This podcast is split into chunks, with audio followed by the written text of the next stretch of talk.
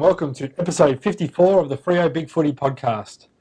Apologies for uh, no podcast last week, but unfortunately we were out travelling and didn't get a chance to put the uh, pod together. But we're back this week with a vengeance, and this week we'll be having a look at uh, the terrific uh, first half in particular in the Derby.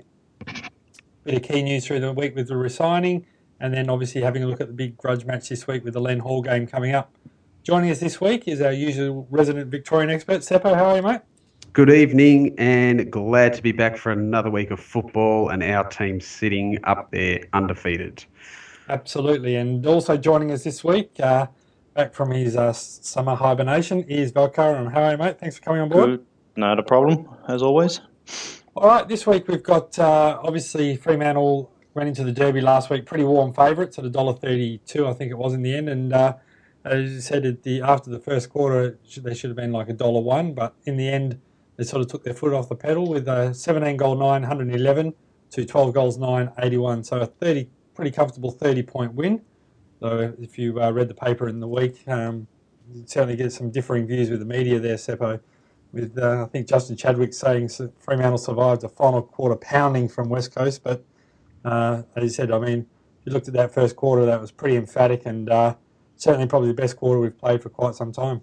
Mm, if anyone think the Eagles actually um, fought pretty hard, was um, probably looking at the stats and not actually watching the game to see how it unfolded because it was um, it was probably only small lapses of concentration from the Freo players that they probably just went into the mindset that they were done and dusted and thinking about next week, but.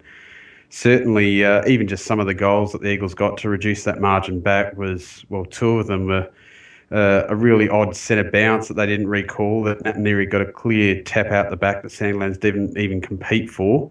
That resulted in a goal, and another was a silly mistake by uh, I think it was Mundy or McFarlane on the back line, just kicking it into the man of the mark, which would never usually happen. It just reminds me of the last uh, quarter against Sydney in the prelim last year, where the result was done and the guys just sort of sat back and relaxed. So Obviously, won't be a different case this week, but it was just great to sort of put the Eagles away at the end of that first quarter. You know, I did think that the margin would have been a lot closer well, to how it sort of finished, but when it was sort of way out, I thought these guys are going to put the um, cue in the rack and just sort of grind out and not put them to the sword like we've never really done. Uh, and what prompted me to look after the match is our average winning margin spread over the last couple of years. And 30 points is almost the average under um, Ross Lyon that we seem to win by. So it's just a magical number that we sort of end up finishing up on, no matter who we play.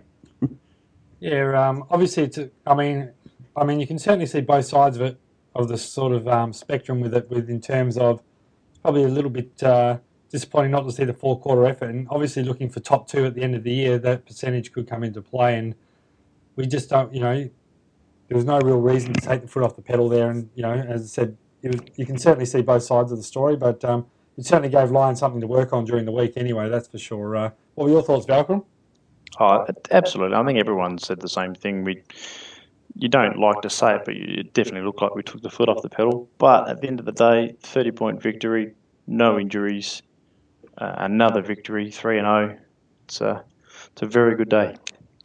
Yeah, absolutely. And, uh, you know, over I was obviously over in Melbourne during the week, and obviously um, Dermott Brereton had quite a big story on Lachie Neale there, and he certainly um, didn't let him down with a terrific performance, winning the Ross Glendinning medal with 42 touches and eight clearances, I think three goals, and uh, you know him and Stephen Hill were certainly damaging early in the game, and uh, you know just their ball movement was, at, you know, as a, I think the best way to describe it is what the commentators did. It was quite clinical, and uh, you know, and we just amazing how much better we looked with Taberner in the in the forward lineup there as well, just giving us that bit more structure.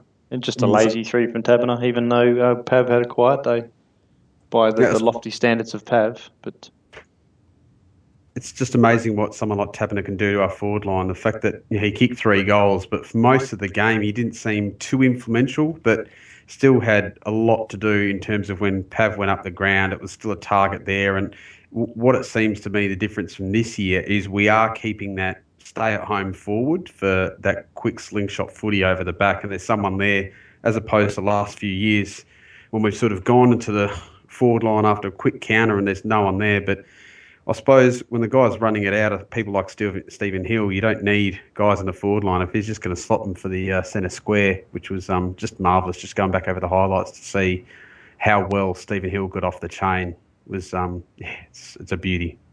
I mean, you say Tabner didn't have that much. You know, he didn't look to have that much um, influence on the game, but I mean, seven marks, three goals, two. I mean, it's a you'd be very happy to have that week in, week out from a uh, from a from your key forward.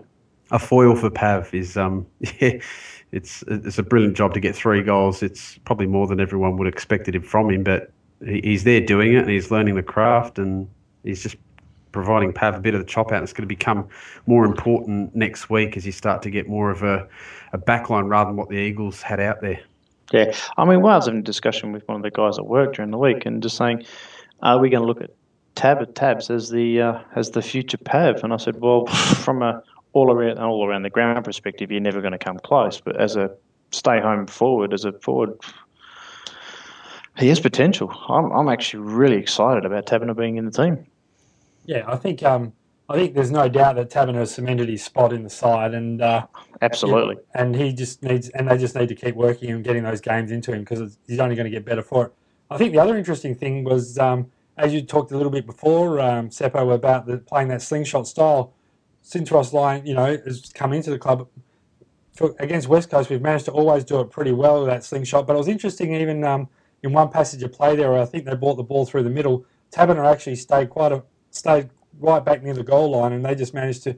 Once they broke that line, they just Sutcliffe, I think, just kicked it over the top to Taberner, and uh, it's interesting when you hear a lot of, uh, you know, people who watch the game say, well, when they just do that press, why don't you just leave someone right back? And uh, it was one of those times where it all sort of managed to uh, gel, you know, really well. But you know, it's just one of those games I think where uh, everything was clicking for Fremantle, and uh, as said, even when Naitanui did manage to win a couple of ruck knockouts, and then we were just managing to shark it, and they're uh, and he said just they just struggled to uh, not only contain our inside but also the outside where we were had more tackles than they did, even though we were comfortably ahead on the scoreboard. So yeah, I mean it was just a terrific performance, and uh, you know I think we'll probably need that this week when we get into the Swans, and we'll look at that a little bit more later on.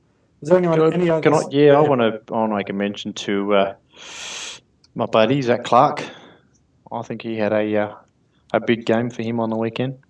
Yeah, I mean, absolutely. 15 disposals, 10 marks, five of them contested, um, with three of those inside 50s, uh, and two goals. I mean, that is close to one of his better games he's played for us. Uh, uh, by the way, 100% disposal efficiency too. Yeah, and that's I mean that's exactly what you'd be looking for for Zac Clarke. I mean, obviously, mm, absolutely. Most us, yeah, most of us last year thought he would be at this. You know, that sort of performance we saw on the weekend would be what we'd see week in week out.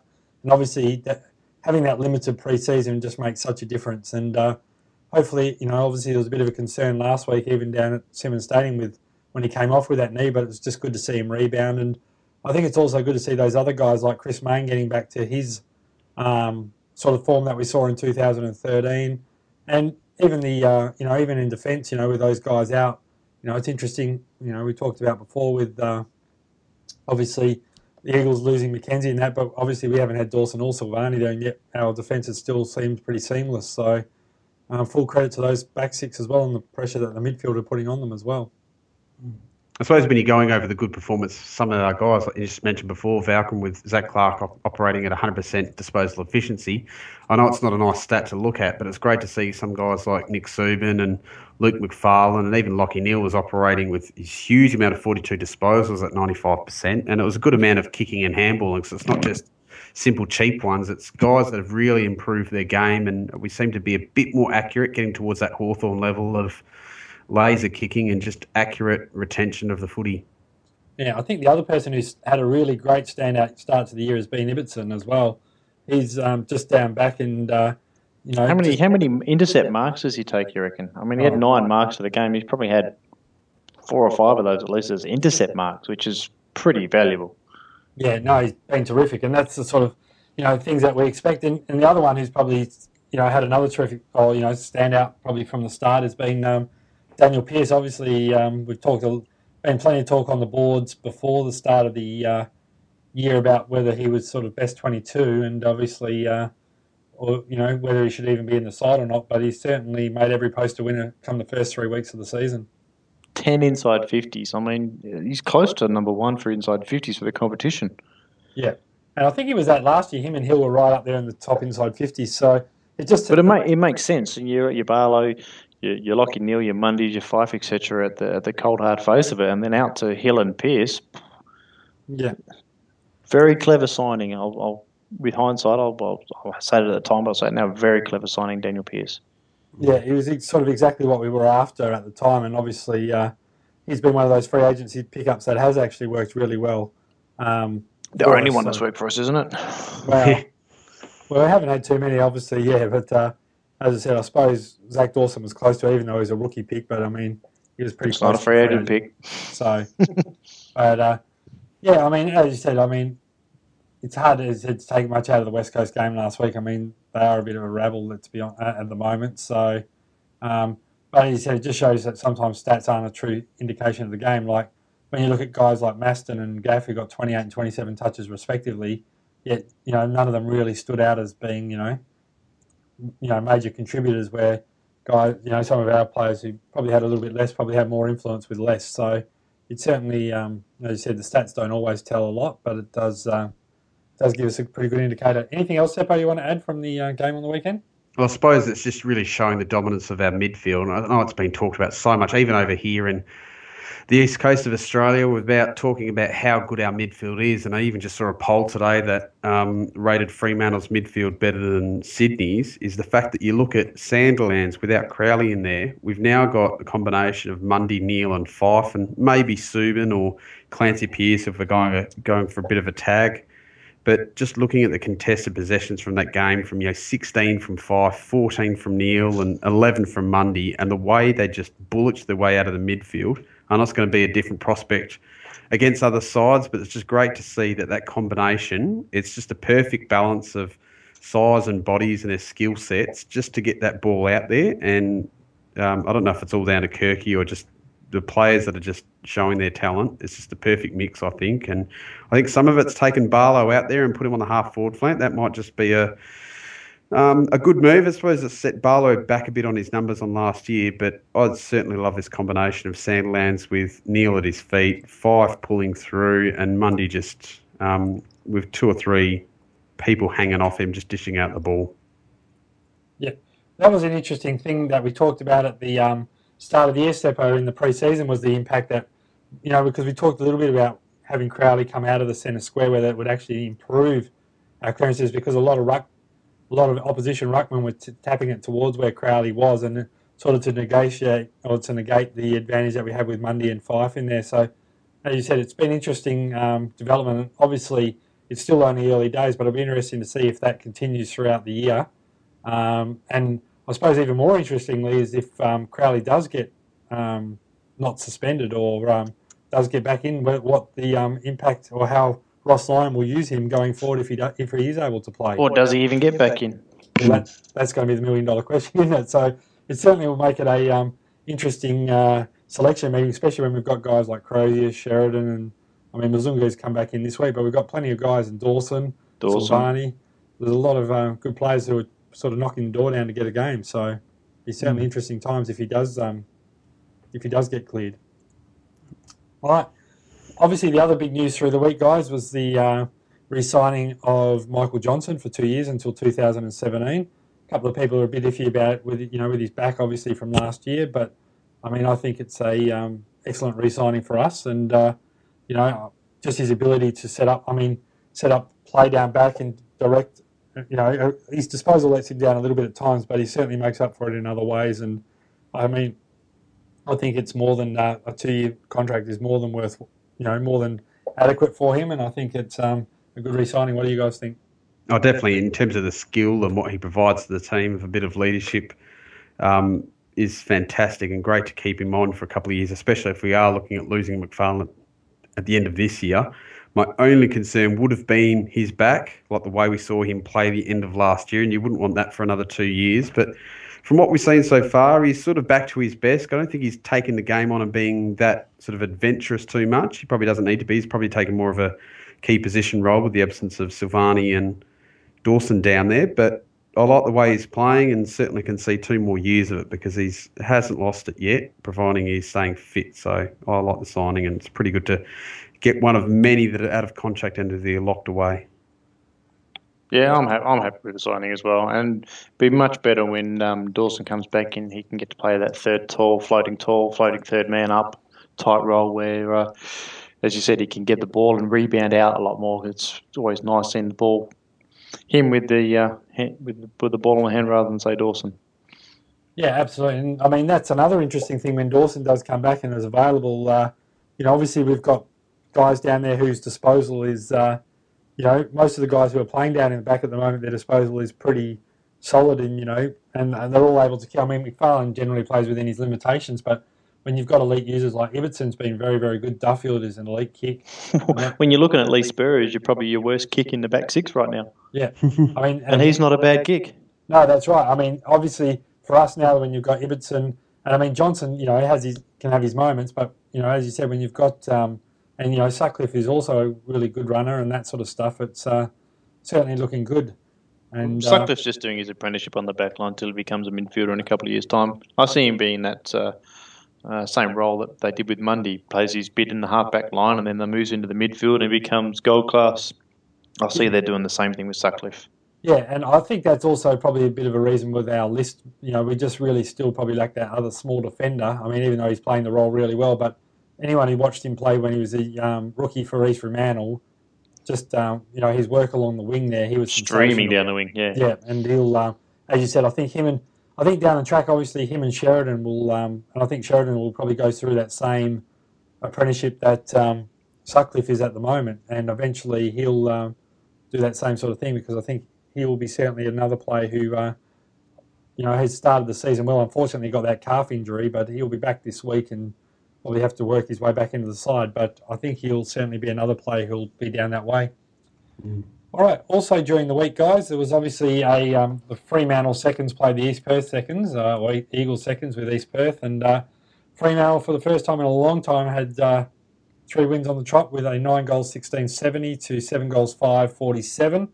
And uh, Peel Thunder once again were able to uh, get three wins in the trot and uh, once again, we had a number of guys who um, put in good performances there who were once again pushing for spots. But in particular, uh, Mzungu had 27 touches, Connor Blakely another 23, and Ballard with 29. Um, and obviously, the other one who was a bit of a standout by all accounts um, was Ed Langdon as well, who uh, plays, you know, played a cracking game by all accounts from um, down there. I didn't get, to, fortunately, I was in sort of Melbourne, but all accounts he played a terrific game and uh, looks like another good player coming through for us. The other one I heard had a good game was um, Alex Pearce, and looks like he's been rewarded, but we'll get to that a bit later on. But um, no, apparently he played really well down the back line as well. So. And also, Seppo, your man Brady Grey, um, starting to show a little bit as a back pocket player and uh, in defence there, and uh, also the ability to run a bit online, uh, sort of on ball as a tagger. So, um, you know, depending on what happens down the track, he may get a crack as well. Mm, it, almost seems like he's a perfect mould replacement for that small defender we've been looking for, or even Spur if he keeps on cutting himself open and breaking himself every game. He seems like the perfect replacement, even for just the way he goes about it. I didn't catch the game myself, but just reading the comments on how Brady attacked the football and just, you know, almost playing chicken with the opposition for winning the ball. He goes in really hard and just like the way that it probably doesn't reflect it on these stats, but it just looks like he's starting to develop into that real tough nut and um, guy that probably we need if he's actually playing down the back pocket for Peel and starts to get used to the Fremantle way. He'll slot into the side and he probably sit there on the emergencies again a couple of times. But if we need to call up on him, I reckon he's he's ready for it.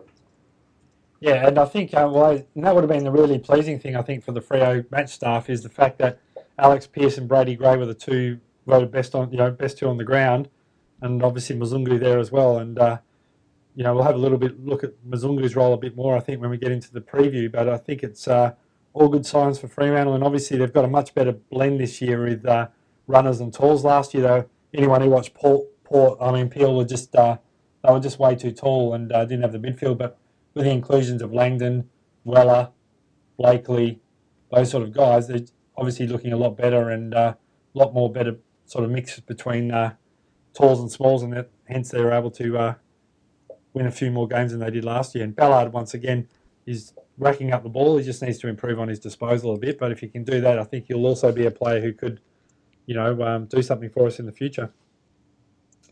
All right. Obviously, the uh, big thing this week, guys. And Seppo, if you want to do the ins and outs this week, we've obviously got Fremantle and Sydney in the uh, annual Len Hall game at Domain Stadium. Uh, real, real simple this week. In Mzungu, out Crozier, as uh, omitted. The interesting one for me, though, is um, the emergencies with uh, Jack Hannath, Tommy Sheridan, and uh, Alex Pearce. Yeah, I mean, we've got sort of one of everything in there with the ruckman, midfielder, and defender. And obviously for Sydney, they've brought in Nick Smith, who will obviously probably get the job on uh, Mickey Walters, and Dean Towers has been omitted. So obviously, just a balancing again to get uh, Smith in for the uh, small forward. Yeah, absolutely. And uh, as I said, it would be one of those um, games. So it'd be interesting to see how they use Rampy and Smith down there. Obviously, without Valentine in there, so it should be a. Um, but obviously, there's been plenty of talk this week, Seppo, about the game. Obviously, Mzungu comes in, and I think he's just going to be that. I think if um, we were playing someone who wasn't Sydney or you know one of the weak, weaker sides, I reckon they may have kept Crozier in there. But I think just with the big body, and particularly the fact that Sydney have got those three big forwards in Tippett, Reid, and Franklin, I think Mzungu's ability to cut off traffic, particularly working up and back the ground, I think was would have been not, the main reason. not afraid to stand in. in the way to take a mark. Absolutely, mm. and he's just got that extra bulk, and even though he's not that tall, I mean, he's only just six footy, but he plays taller than that, and he's just that he has that ability to cut off traffic, and uh, I think it's um. I think he's. I was talking about again as well. I think it's um. He just offers a bit more flexibility for the Ross Lyon plan. You can go, you can go and play back. You can go and run on the wing. You can do stints in midfield, or you can go forward because you know he's a good overhead mark and pretty solid kick for goal when when he gets his opportunity. So I just think he offers more flexibility than Crozier, who's more a um, high half forward wingman type role. Doesn't really give much flexibility. And Crozier still hasn't come on with his development in terms of a, a, full body size. He's obviously got a set of skills there, but I think just a bit more time and experience. And he still looks small, yeah. Yeah, he, he, he has the skills. We've sort of shown his composure is probably starting to build, um, but until he gets to the side of, well, I suppose Mzungu is, I'd prefer to take Mzungu into this game. Different opponent against the Eagles. Perfectly see why Crozier gets the game there, but it's quite hard looking at this who sort of becomes the natural sub because we're, we're starting to look at just putting the same guys like De Boer and Suban in there that just don't seem like great subs, but it's almost like, well, you're probably the um, in line for all the other guys probably deserve to start and have a better role to play. Um, well, does Mzungu become the, the sub, and that way, uh, if we're needing an issue down back, he comes in for someone down there, or if we're needing something up forward, he can come in. He's like I said, that that flexibility, he can come in and play a role. But that sort of doesn't play anyway. into his role because what Mzungu is really suited for is the, the run all day job. So there'd yeah, be a lot of really other players impact. that yeah, don't really have that impact when they come on guys that sort of have short stints that can. And it's quite interesting because I reckon Danyle Pearce as a sub even though he's had fantastic games so far, could actually work coming on. And just oh. the way he plays, still may, want him on. I still want him to start though because still want him to start. It just as the type of play you want to come on that can have an in, impact from a couple of disposals. Danyle Pearce, I suppose Walters are type of players that you know if Walters is carrying a rolled ankle into this or something like that, or reduced that game time, you know you'd love them out there for a full game, but probably by nature you probably just say all right, De Boer and Suban because they're probably the least. Uh, um, sort of in line for a, a full game and a start based on performances so far this year. But even then, Suban's had some cracking games so far, and same with De Boer, even from some limited game time himself. So picking Similar a sub's very hard to do out of this list that's out. I agree. There. I mean, you got Clancy Pearce as your other option as well. I mean, similar to Tyrone, he's the kind of guy who will go all day, bash and crash. Mm. And Clancy Pearce has almost got that tagging role now. That's the Crowley replacement, just named in a different position. But he's only tagged one half out of three games. Yeah, I suppose, but he's he's played on the wing a bit, got some key matchups. Like the job he did on Boak was fantastic, and against Sydney, I'm not sure if he's gonna we're gonna go match up head to head on Kennedy, but there's a lot of players that Clancy Pearce can probably do a job on that you'd probably think they might, they probably can't. I think he's been a sub probably two or three times before for us, but it's just interesting, probably looking at all the players on the park there over the past two years or however long the sub's been in, and you probably go back to guys like Sutcliffe and um, Suban that have probably had the vest the most out of all those players out there. Yeah, I think. Uh, yeah, I think that personally they'll. Um, I think Pearce has to play. I think they're going to. I think they'll gave De Boer a run last week, just to um, you know give him a full quarter so he didn't have to run laps after the game. But I think they just like. I, I, think if you look back at that Port game, he just had a real impact when he came on in the last quarter. There, he's, mm. and he's just that hard body. I think they have like I you know, past that, um, Ross Lyons love to shut down Kieran Jack, and I think Clancy Pearce would probably be a good matchup for him in that regard. And I don't can't see them take they can't afford to take Pearce off because if they take Pearce off, then um, they'll just concentrate on shutting down Hill. And you Yeah, just. I agree. I don't think don't think Seppo's saying that Pearce should be the sub. They just that Yeah. type of player should be sub, but we don't really have it. We've got the the the foot soldiers, the Clancy Pearce, the Matt DeBoer, the Mzungu, the um, Crozier, the Suban, those type of guys. So we don't really.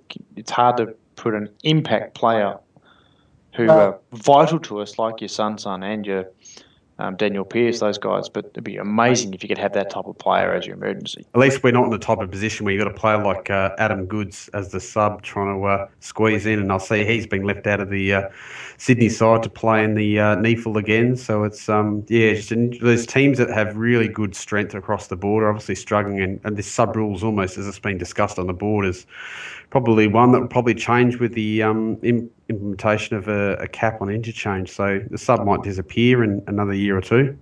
Yeah, so. I, I think that I think whichever way it goes. I mean, I'd be surprised if it wasn't either the Boer and Mzungu between each other. So whether one starts and one comes in, or the other, and they'll go the other way, depending unless someone's out there having a shocker or there's an injury. But you'd have to think the remaining guys that are out there are all not going to come off unless there's a particular reason. So you'd have to think Something happens, yeah. yeah. So you'd have to think, unless Suban stinks it up or something like that, there'd be Suban, De Boer, Mzungu. Those would be the three guys you would have to think. The rest of the players that are out there are all pretty critical to the structure. I mean, even Clancy Pearce to a degree, but um, you know, he's he's done his role, and I mean, it'll be just interesting to see which way they go. But I, you have to think it'll be have to be one of those three guys, depending upon which way they want to go um, in the matchup. So I mean, if you're looking at um, just the two of them, do you, do you think Luke will go to um, Buddy Franklin rather than um, straight up off the uh, off the bat? Oh, you think McFarlane will be first to go to uh, to Buddy? Yeah. Well, we've had Johnson. I remember when Franklin was playing for Hawthorn, we've actually had Johnson up on Franklin, especially when it's to go up the ground because Especially- yeah, McFarlane but that's seems to up stay on the close wing, to goal. So I think McFarlane might even go to Tippett if he's playing in the square, and Johnson let Johnson run up the uh, ground, especially when they uh, used Buddy against us in that final last year, going up the ground. It's um, going to be quite interesting because Luke almost seems to stop at the 15 metre line once his opponent runs out and lets him take that long kick and not too worry about it, and obviously plays a lot tighter. So it all depends on who's closer to goal, I think, for the Franklin, Tippett, Johnson, McFarlane matchups. Agreed. Um, something we probably should mention we haven't is uh, Lachie Neale playing his 50th game. Yeah, absolutely. Did you get- And, did you get that one up out quite there? quickly, just like Sutcliffe's last week, I think it Did you was. hear there was a uh, it was one of the interviews? I think it, uh, I'm pretty certain it was with Sutcliffe, and Sutcliffe was telling um, saying that um, Lachie Neale was saying to him, "Skip a game, skip a game, so we can play our 50th together." But um, I suppose it's probably not a bad time as well, Seppo, with the uh, just bringing up Lachie Neale with his 50th. We have to probably do a quick shout out to Arcasius and Tim for their awesome thread on the um, on the Big Footy forums about um, just you know obviously Lockie Neal as a footballer, but also with the player managers and all that sort of stuff. It's been a terrific read, and uh, strongly suggest anyone who hasn't had a chance to um, have a read of it probably uh, jump on the forums and have a look because it's definitely uh, one of the better threads and probably going to be hard to beat for post of the year, I think. Yeah, it's certainly good. So if you're looking for it, it's the Q and A with Lachie Neale's manager. So Tim Lawrence has um, kindly arranged with Arcasius to come in there and just really get some good questions answered. And, and the, there's a lot of people in our forum that put some good questions rather than the uh, other stuff we've seen in the past where we've tried to get people involved. So it's great to see that on there. And if you haven't already, check it out. It's a good thread. And there's some really interesting stuff in there, not just in relation to um, Lachie Neale himself, but just football managers in general and, and what goes on behind the scenes. Yeah, absolutely. The um, obviously there's been most of the talk has been on the um, matchups in the midfield this week, and I don't know if you guys managed to catch uh, league teams earlier tonight, but um, they were talking about the A grade and B graders and stuff in there. And uh, David Parkin, interestingly, had uh, David Mundy and Lachie Neale as B grade um, midfielders. I, I think he got shouted down pretty quickly by the rest of the panel, but um, it was certainly interesting to have a look at uh, who, who he rated as the A and the B graders for each club. The interesting one was um, on the couch on Monday night. Jonathan Brown salivating over the midfield battle. Yeah, I mean, it's just going to be an awesome uh, thing. Do you think they're going to go Nat Fyfe and Josh Kennedy head to head, or do you think oh, uh, that would be pretty awesome to watch, wouldn't it? Yeah. Or do you think they'll uh, try and use sort of one of their uh, shutdown sort of players in there? I mean, the other interesting one will be who goes with Luke Parker. I mean, in the past, obviously Crowley's played a bit on Hannebery as well, um, and Hannebery's been in great form. So it'll be interesting to see how those how they use those matchups, and uh, you know whether they keep moving them around until they get the matchup they want, or um, whether they just go head to head the whole way, or whether they use some negating midfielders as well. So it's definitely going to be a um, cracking uh, contest in there, and more often than not, if you get enough ball in there, it's going to be uh, it's going to be whoever uses that ball inside fifty best. I think. Mm. I'm keen to see how um, Sydney are going to try and compete in the ruck. I mean, they've got Mike Pyke and Kurt Tippett really as the uh, maybe. I don't think Sam Reid does much in the ruck, but going up against uh, Sandilands and Clarke, I think that's going to be an interesting battle. Mm. Especially as Clarke looks like he's improved on that final we faced against Sydney last year. He was even carrying an injury through that. Clarke certainly stepped it up a notch. So that combination now, I think, uh, I can't remember the stats we've had for hit out so far, but certainly Sandilands's been dominating a heap so far. So watch out, Mike Pyke and uh, Tippett, because they're going to be coming up against them. I even just noticed looking through the uh, the AFL preview and little clips, um, videos and there's a, a, little segment just with Mike Pyke talking about coming up against Aaron Sandilands. So uh, he's a respected ruckman, and there's a lot of people that give Mike Pyke a bit of praise. But if he's praising Aaron Sandilands and saying it's one of the biggest challenges for a ruckman, it's you just know how good our Aaron Sandilands is. Yeah, it'd be. Uh, I thought uh, last week Mumford would have done a bit better job on Pyke, but I, I thought Pyke was pretty solid last week, and uh, obviously Sandilands is the class above that. But um, just in terms of bulk. So it will certainly be an interesting matchup. And in the past, Sydney were one of those teams in particular when we just talked about a little bit before about the way that they would um, try, even if they got the tap, they would always try to go where Crowley was just to uh, brew that sort of um, hit out. So it'd be interesting to see which way um, that who Sydney go towards when they win a tap out and where Fremantle will go. Obviously, they, they the five to us is always our first option, and obviously Mundy the second, and then you've got Neale as well. But it'd be interesting to see which way Sydney go to either negate Fremantle or to get that, where they think they've got a perceived advantage in there. So it'll certainly be interesting. The other major thing as well will be the um, size of the ground. Obviously, Sydney play the congested area of their CG well, and you know they don't they don't play over here very often. I think it's eight out of the 29 times we've played are over here. So I know Lockie Reed on Channel 10 News tonight saying that Sydney have won five of the last six at Subi, but that, that five of those were against uh, West Coast, so it really doesn't have a lot of uh, validity, that statement. Obviously, we beat them last time um, over here in the preliminary final, so it'd be interesting to see how they go with that extra space in, you know, in ter- particularly because I don't think a lot of their uh, midfielders are sort of super quick guys, but obviously in, they've got beautiful hands in close and their ability, I think, to sort of handball around in traffic is probably as good as anyone in the league, I think. Out of even though,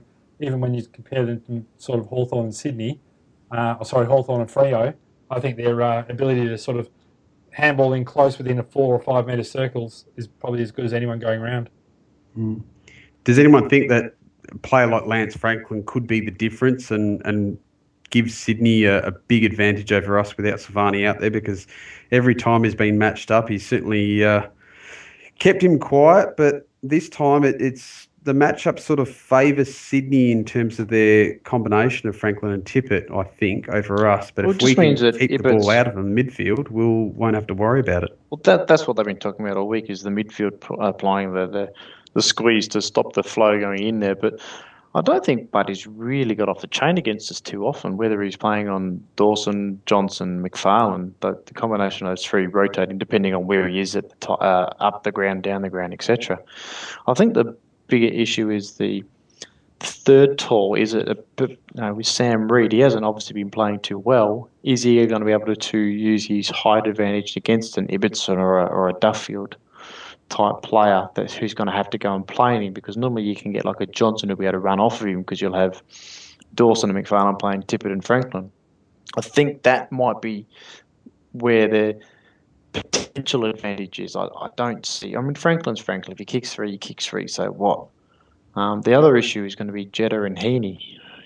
We're going to go there. You got uh, Sutcliffe and then the other of um, Duffield or Ibbotson, who probably aren't going to be as quick to catch up with Jetta and Heeney. I think that's where their advantage in that forward line is the speed of those two rather than their height. And Heeney's only what three games into his three career, games in. he's, he's, a great player. he's certainly uh, shortening up as the um, I'll just give it to him favourite now. for the uh, just give it to him rising now. star. Rising star. He's, yeah, he's that good. Yeah. The only one who I think in the rising star who could do something is Jesse Hogan if he still um, if he can have a pretty solid year, as particularly as a key forward. Mm. He might. I mean, as you said though, he wouldn't be wanting wanting to be backing against Heeney at the moment. But But depending on um, how many games he gets Nakia, uh, what's his name? Nakia, Nakia Cockatoo. no, I Maybe think, him. no, I don't think he's going to do enough. No, I agree, but Yeah. he's sort of that outside runner. Yeah, there was, um, But no, getting. I think that that small pace of those forward line is going to be more issue than the than the uh, the Franklin Tippett Reid. To be honest, Yeah, I don't think Suck, Sutcliffe. I think Sutcliffe will be able to handle either one of those two players. I think they'll probably play Sutcliffe on Jetta because he's a little bit quicker, and Sutcliffe Mm. can hurt him the other way. I think whoever they play And- on Heeney, well, like, hopefully Spurr and just body him around a bit. yeah, or even I think you know, as you said, well, it depends on because it depends on whether they consider him to be a threat or not aerially. Because they, whoever was on him, I think even if it's someone like Mzungu, they'll just try and peel off him as much as they can to Mm. give that extra support. The other thing as well that probably you know does get sort of left behind is that when McPharlin played on Tippett, I mean um, Buddy Franklin when he was at Hawthorn, he always played him exceptionally well. And if anyone remembers back to that final, he drove you know Buddy just about to um, you know to despair and um, Yep. just about lashed out. And uh, I think Which is why, which is why I don't think that tall, the tall players is more the issue. It's more those small running guys that are going to be the issue for us. I think. Yeah, it'll be interesting to see which way they um, they match up. And if we go the other way, even in their forward line, if you look at their uh, back line, the Sydney back line, obviously you'd have to think that Richards will go to Pavlich. Um, but then you've got obviously guys like, I think Nick Smith is a top player and he'll obviously take Walters. But then after that, it's going to be interesting because you've got Laidler, Rhyce Shaw, and Rampe. Now, if we can get guys like Sandilands and Zac Clarke down there, even Taberner, I think we can stretch them a bit down back there, particularly if we can get that quick ball movement in. And then you've got the likes of Fyfe, um, Barlow going down there who have got height. Mundy goes down there occasionally, just that extra. And again, another six two, six three guy going in there for that height. And those guys who play negating roles for them, such as Craig Bird and those type of players, um, you know, I mean, even Lloyd's a bit of a you know negating type player. Those sort of guys will be um, they'll they'll struggle to cap. You know, if we do rotate those guys forward like Fyfe, so it'll be definitely interesting to see how they go because they're, they're not a hugely tall side, the Sydney midfield, and uh, I think we can expose them if we rotate them correctly through that forward line. Um, Yeah, I, I think our height is a, is a definitely advantage up forward, and I think their smalls is the advantage for them. And then you obviously got your pretty even matchup through the midfield. Yeah, because obviously the other two guys that are on their bench, as you talked about before, uh, Balcom is with uh, Ben McGlynn and Gary Rohan, and they're both quite quick and they love playing forward. And McGlynn, McGlynn's one of those players who can get under the radar a little bit. And uh, as you said before, you know he's kicked two or three goals, so he- he'd be another one that they'd have to be uh, looking pretty carefully at. Mm. Any other sort of matchups or anything else that um, stands out to you, Seppo? Um, other than the fact that I uh, must confess a, a bit of man love for Luke Parker because I think he's probably one of the best um, Sydney Swans player out there in terms of just generally what he can do and turn the tide of a game or just rack up disposals and just basically do what Fyfe does for us. He's uh, probably one of their better players out there, and if he starts to run hot, he can um, certainly uh, push Sydney forward. And I just love to be able to get this win and just maintain our dominance. And people might sort of brush off our few wins, but if we can come out of this with a win against this sort of almost full strength side, I'm not sure if Sydney are actually missing too many people. And if we compare our, our list from when we last played them over there in that final, you know, we I suppose we had a couple of guys injured and, and missing and just really starting to break down towards the end of the year. Um, but now a lot of those players had bad games or were injured, are almost fit and firing. So we're probably in a better position. I'm not sure what Sydney are, but just as a general over, overall team sense, I think we're right into form. Yet Sydney probably haven't started this. Well, obviously the same position us with three wins, but it doesn't seem like they've come out with the same intensity of we've played with the opponents. Who obviously Essendon after that first start and GWS, and I can't remember their other game they've played, but um, yeah, it's uh, just a different kettle of fish. I think the way that we've come into this side, and I just hope we can get a result here and just keep us on the top of that ladder and, and really just push not only for a, a top four but a top two spot because it looks like it's going to be quite important. Yeah, absolutely. And uh, you know, when you think about, you know, obviously there's been a lot of talk this week about how Lachie Neale fell to pick 58 for Fremantle, but when you think about Luke Parker fell to pick 40 in that um, 2010 draft, and you know, you look at some of those guys who got picked ahead of him, and you know, and he's probably, you know, if he redid that draft now, he'd probably be arguably, if not one of the top, you know, two or three players in that draft. I mean, you know, and that was the one where Gold Coast had a lot of picks early on too. So, mm. uh, but he'd certainly been in that top ten picks for sure. He's a terrific player, and you know, he'll certainly be a mainstay of the Sydney midfield for years to come. And it'll be interesting to see how who Fremantle will go to head to head with. Someone like Mzungu would be a perfect matchup for him or De Boer because um, he's got that strength to be able to counter um, Luke Parker, but, um, but don't know if necessarily got, they've got the nous around the ground. So it'll be certainly an interesting matchup in the way that they decide to uh, sort of whether how they use Luke Parker and how Fremantle negate him because he's certainly one of their driving forces. Who do you think uh, Jarrad McVeigh obviously is another key player for them, and he obviously quite often will play across the. I mean, you'd have to think Mayne would play on him if he plays across that half back line, um, but he has been sort of moving a little bit forward and back lately. So, who do you think will get the uh, job on him? Because he's obviously another key player for them. Well, it's going to be that rotating between like Ibbotson, Duffield, um, Clancy Pearce, or um, Lee Spurr type that are going to go there, depending on where they are at certain times. The other um, interesting thing, I think, and I think you touched on it a little bit earlier, guys, was the um, fact that Fremantle this year, in the mould of probably Hawthorn, have been a lot more. You know, they talked about flexibility before the start of the season, but you're starting to really notice it. Like this year, you know, we see they're rotating different guys through the middle of the square.